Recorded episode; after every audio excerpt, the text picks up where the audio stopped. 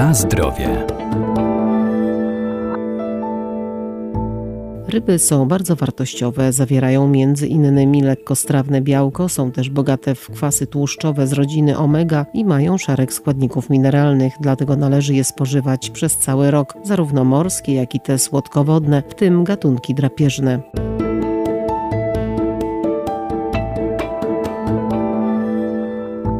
Jak pokazują statystyki, Polacy jedzą wciąż za mało ryb, a dla zdrowia warto po nie sięgać. Ich spożywanie ma bardzo dobry wpływ m.in. na nasze zęby, kości i stawy. Zalecane są w profilaktyce wielu chorób. Zawierają też witaminy i szereg składników niezbędnych do prawidłowego funkcjonowania organizmu człowieka, takich jak jod, selen, fluor czy wapń. Ryby są cennym źródłem przede wszystkim białek ze względu na bardzo wysoką strawność białka, która wynosi w przypadku ryb około 97%. Doktor habilitowany Piotr Skałecki, profesor uczelni Uniwersytet Przyrodniczy w Lublinie. Ich wartość biologiczna białka ryb jest równie bardzo wysoka ze względu na wysoką zawartość aminokwasów egzogennych. Ponadto ryby zawierają również duże ilości, mogą niektóre gatunki zawierać duże ilości tłuszczu o równie wysokiej strawności wynoszącej około 92%. Ponadto to profil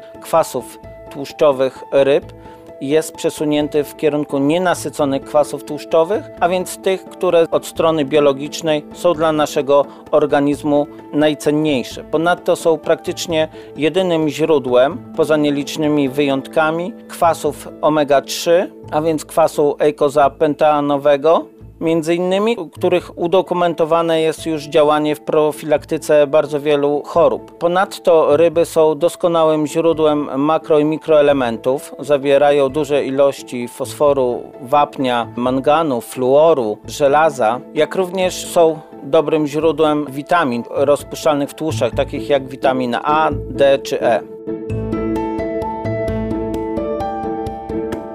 Na zdrowie. A jakie gatunki najchętniej wybieramy? Jeżeli chodzi o spożycie ryb, cały czas e, dominuje spożycie gatunków ryb morskich, natomiast spożycie ryb słodkowodnych kształtuje się na poziomie około 26-27%. Te gatunki są bardzo popularne wśród e, polskich konsumentów. Pozyskiwane są one zarówno z łowisk naturalnych, jak i naszej akwakultury. Te ryby możemy podzielić ze względu na pokarm, który pobierają na ryby drapieżne drapieżne. Wśród tych ryb drapieżnych dużą popularnością cieszą się takie gatunki jak e, szczupak, sandacz, okoń czy sum europejski. Większość gatunków ryb drapieżnych możemy zaliczyć do ryb chudych, a więc takich, które w swoim składzie chemicznym zawierają do 2% tłuszczu. Zawierają natomiast bardzo dużo białka, więc e, wszystkie osoby szukające dobrego źródła białka powinny sięgać e, po e, ryby drapieżne.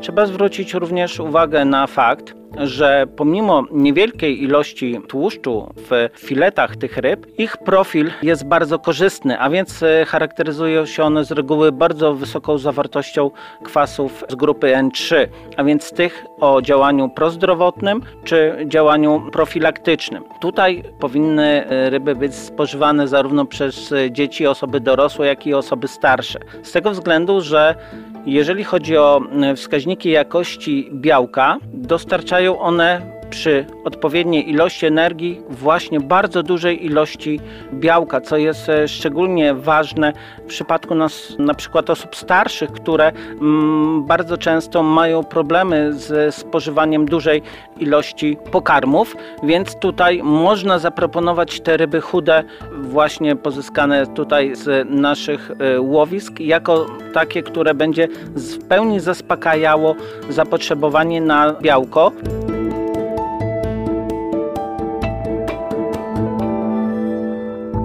Należy spożywać nie tylko filety rybne, ale także i inne wartościowe surowce, które często traktowane są jako uboczne, takie jak skóra czy ości. Oprócz tradycyjnej, smażonej czy gotowanej ryby, warto także przygotowywać rybę w galarecie. Cenne składniki pozostaną w wywarze.